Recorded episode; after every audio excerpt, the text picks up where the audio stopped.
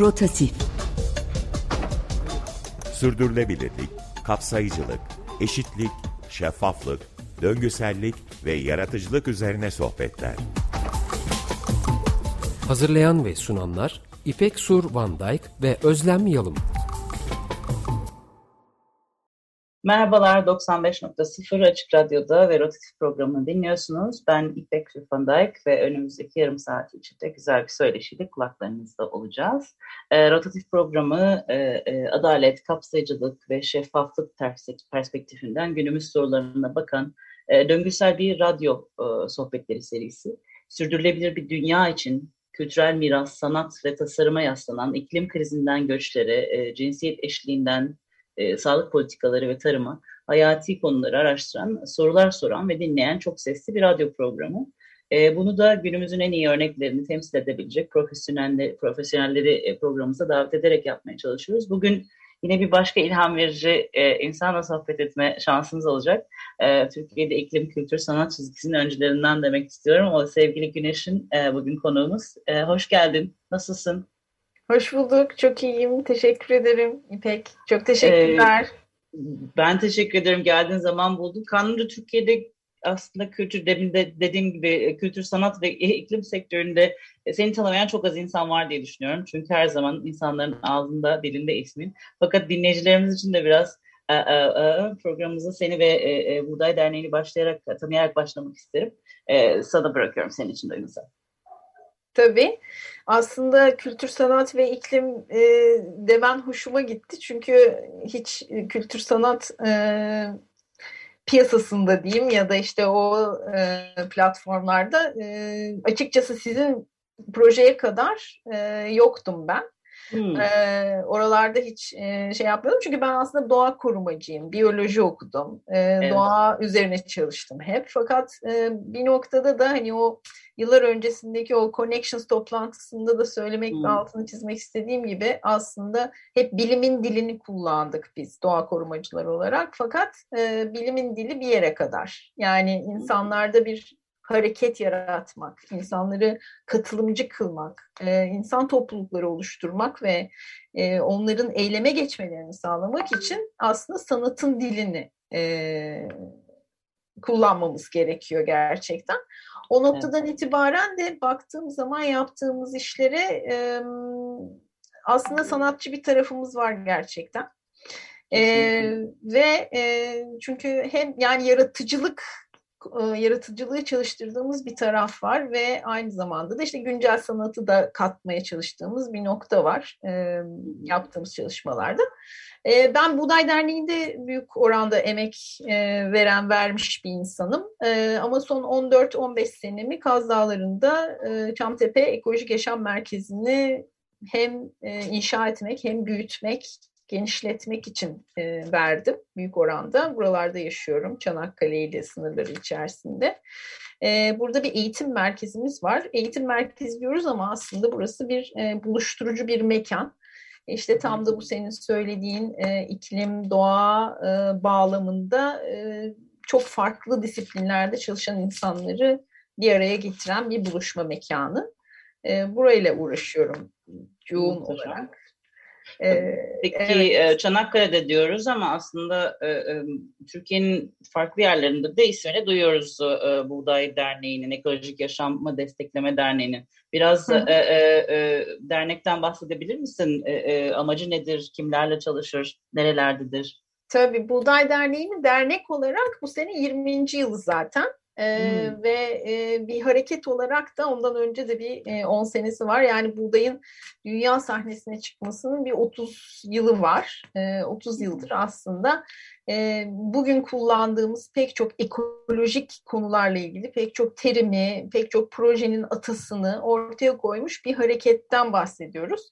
Aslında temelde buğdayın amacı e, e, tek tek bireylerde ve bir bütün olarak toplumda e, ekolojik yaşam, doğayla dost yaşam biçimlerinin bilgisini hem üretmek hem bunu üretenlere destek olmak hem de bu bilgiyi paylaşmak, yaymak ve böyle bir yaşam yaşaması için insanların modeller oluşturmak üzerine kurulu bir e, hedefi var. Biz daha çok model oluşturuyoruz ve sistemik e, değişimler, dönüşümler üzerine çalışıyoruz. Ama bunu bireyden yola çıkarak yaptığımızda bir nokta var ekolojik pazarlar kuruyoruz. En çok duyulan ismimizin birlikte anıldığı hı hı. projelerden bir tanesi bu.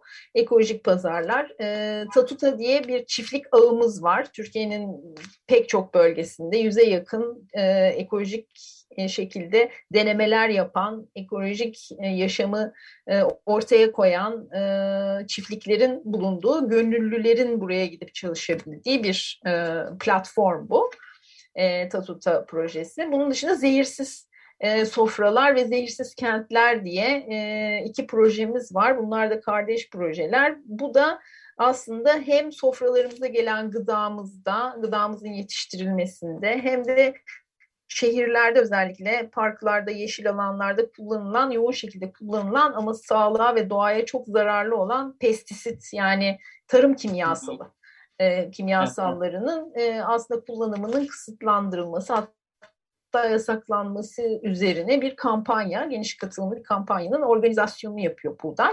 Bunun dışında kitaplar basıyoruz, e, işte podcastler yapıyoruz, Açık Radyo'da yıllarca program yaptık, e, eğitimler düzenliyoruz. Evet yaklaşık 18 senelik bir e, sanırım program geçmişi var değil mi var. aslında? E, evet. e, önce e, yani direkt İlk olarak zaten evet. sizinle Evet, evet. olan bir hikaye.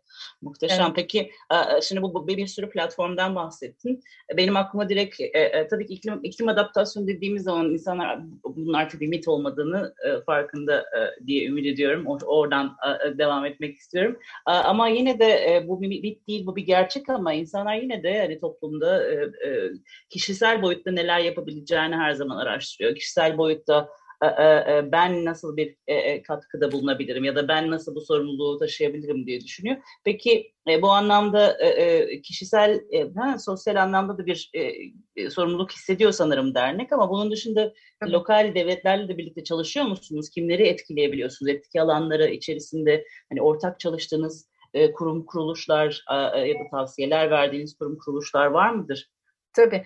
Özellikle biz bu pazar, ekolojik pazarlar e, projesi içerisinde aslında öncelikle belediyelerle çalışıyoruz. Çünkü pazar kurmak belediyelerin e, görevi aslında.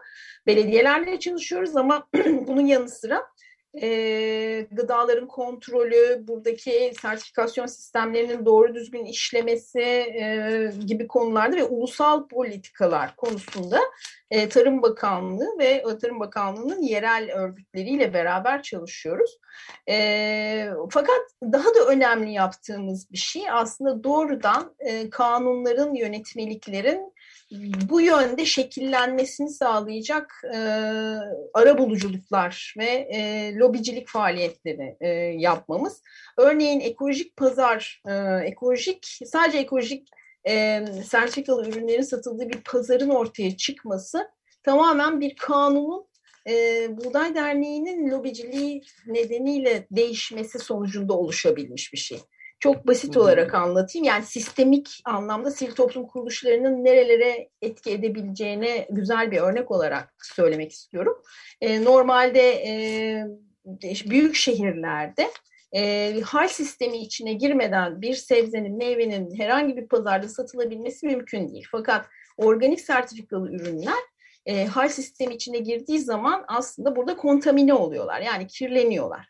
Kirleniyorlar ve bunu engellemek için hal kanununa e, no, e, organik e, organik ürünler için hal kanununda muaf tutan bir maddeyi ekletti buğday bundan 15 sene önce kanuna ve o kanunun o maddesi e, sayesinde e, biz büyük şehirlerde hale sokmadan sadece sertifika ibrazıyla e, ekolojik pazarları kurabildik.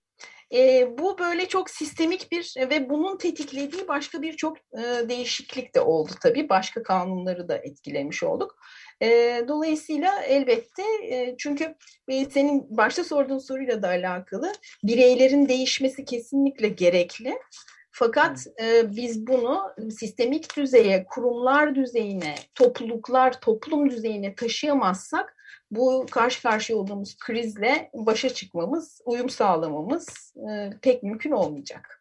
Maalesef, maalesef. Peki bu e, e, biyolojik pazarlar e, dedik. Bunları, pardon, organik ürünleri alabileceğimiz yerler dedik. E, e hı hı. Bunlar tabii biz İstanbul'da yaşayan bir insan olarak benim mesela 4 seneden beri Türkiye'de yaşıyorum ve 4 seneden beri İstanbul'da yaşıyorum. Küçük dükkanlar arada sırada buluyorum ama siz e, Çanakkale'de bazınız var ama e, nerelerde bunlara ulaşabileceğimizin bilgisini mi veriyorsunuz o zaman bizlere? Yani ben mesela e, sizin web sitesinize girsem ya da bir şekilde e, e, sosyal medyanızı takip etsem bu konuda da bilgilendiriyor musunuz bizi? Çünkü bunların tabii, hepsi tabii. size takipte olması gerekiyor diye düşünüyorum. Tabii, doğru mu? Zaten tabii. Ekolojik pazar sistemi aslında büyük bir database, bir veri tabanı. Ee, eko, bir, ekolojikpazarlar.org diye bir sitemiz var. Ayrıca bir hmm. site var. O sitede aslında bir sanal pazar yeri orası. Yani sanal pazar yeri derken ürün satışı yok ama paz, eko, buğdayın ekolojik pazarlarında hangi üreticilerin olduğunu sertifikalarına kadar görebileceğiniz, hangi pazarların ne zaman e, açık olduğunu, nerelerde açık olduğunu e,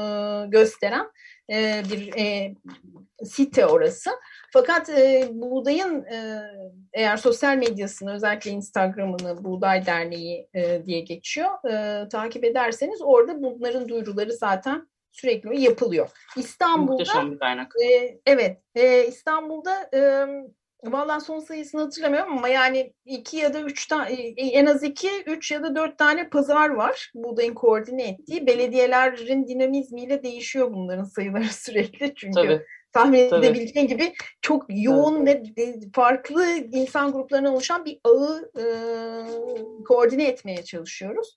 E, Şişli'de, Bomonti'de e, ilk açılan pazardır e, ve Kartal'da iki büyük pazar var İstanbul'da ama Türkiye'nin dışında farklı e, insan topluluklarının oluşturduğu gıda toplulukları diye başka ağlar var. E, Ve burada çiftçi ve tüketicinin bir araya gelip ortak hareket ettiği, ortak planladığı, ortak üretim yaptığı ve paylaşımını yaptığı daha yakın e, farklı bir gıda sistemi var.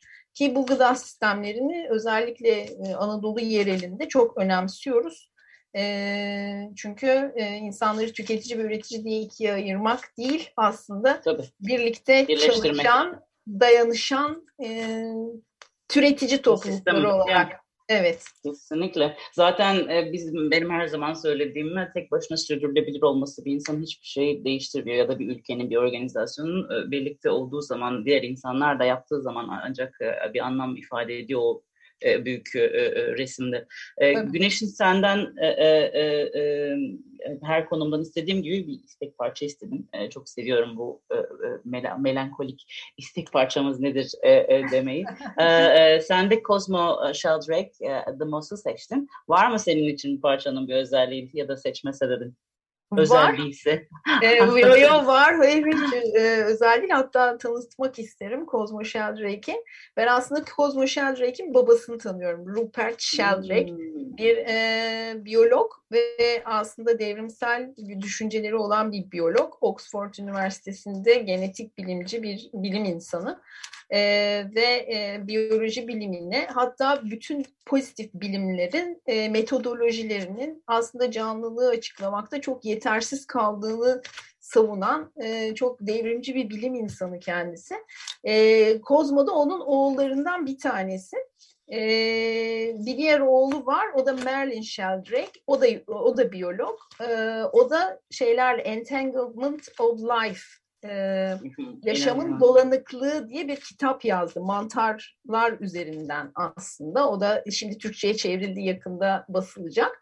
E, ama Cosmo Sheldrake özellikle doğa sesleriyle birlikte çalışarak doğanın seslerini, ses örüntülerini araştıran hem müziğin bilim tarafını yapan hem de sanat tarafını yapan bir müzisyen. Muhteşem bir seçim olmuş o zaman gerçekten. Evet, The Most'ta yosunları anlatıyor. o zaman hep birlikte Cosmo Sheldrake'den Moss'u dinleyelim, tanıyalım bakalım muhteşem bir seçim.